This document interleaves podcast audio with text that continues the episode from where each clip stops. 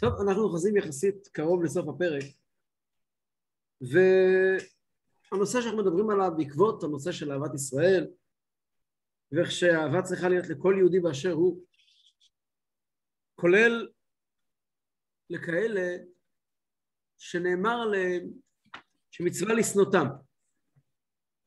אפשר לאהוב את מי שמצווה לשנותו. אז קודם כל, דבר ראשון, בעל התניא כפוסק הלכה, לובש את הכובע של פוסק ההלכה, ומאוד מאוד מצמצם את המקרים שעליהם נאמר שמצווה לשנותו. הוא הופך את זה לנדיר עד כמעט בלתי קיים. חברו בתורה ומצוות, וכבר קיים בו מצוות והוכיח תוכיח, ואז מצווה לשנותו. וגם אז זה לא מפקיע את מצוות האהבה.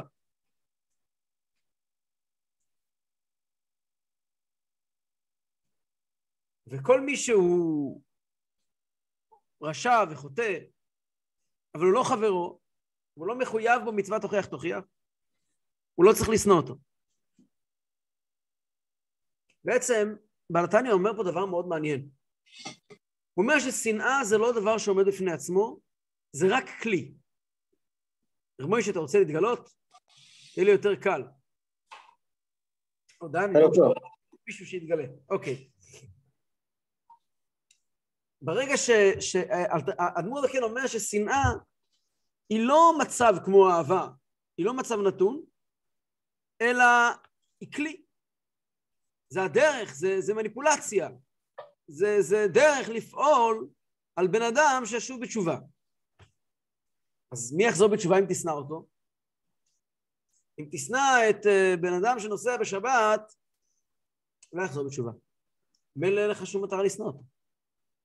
המצווה לשנוא נאמרה בכאלה מצבים, בכאלה מקרים, שזה יכול להועיל. וזה יכול להועיל בקשת מאוד מאוד מצומצמת של מצבים. אבל כל מי שלא נמצא שם, עליו נאמר, הווה מתלמידיו של אהרון, אוהב שלום ורודף שלום, אוהב את הבריות ומקרבם לתורה. אם אתה רוצה לקרב מישהו לתורה, זה רק דרך אהבה.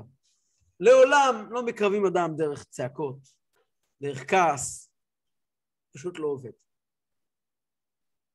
הדרך היא למושכם בחבלי אבותות אהבה. זה הלשון של בעל תניא. חבלי אבותות אהבה. חבלי אבותות אהבה פירושו בחבלים של אהבה. חבלים עבים של אהבה. זה הדרך להשפיע על יהודי אחר. ואם לא הצלחת, אומר בעל התניא, אז לא הצלחת. אהבת יהודי לחינם, אוי ואבוי. קיימת מצוות אהבת רעים, ואהבת לך כמוך. אבל בוודאי שהדרך היא דרך של אהבה ולא דרך של שנאה. כעת הוא חוזר חזרה לאלה שההלכה אומרת עליהם שצריכים לשנוא אותם, כלומר אותם אנשים שהשנאה יכולה לפעול. פה אנחנו אוחזים. דף מ"א עמוד ב', 82, אמצע העמוד. וגם מקורבים אליו, והוכיחם. ולא שבו מעוונותיהם, גם אותם אנשים שהם כן מקורבים אליו, חברי כיתה שלו, roommates שלו בישיבה, ויש לו מילה איתם, והוא הוכיח אותם, וזה לא עזר, שאז אומרת לו ההלכה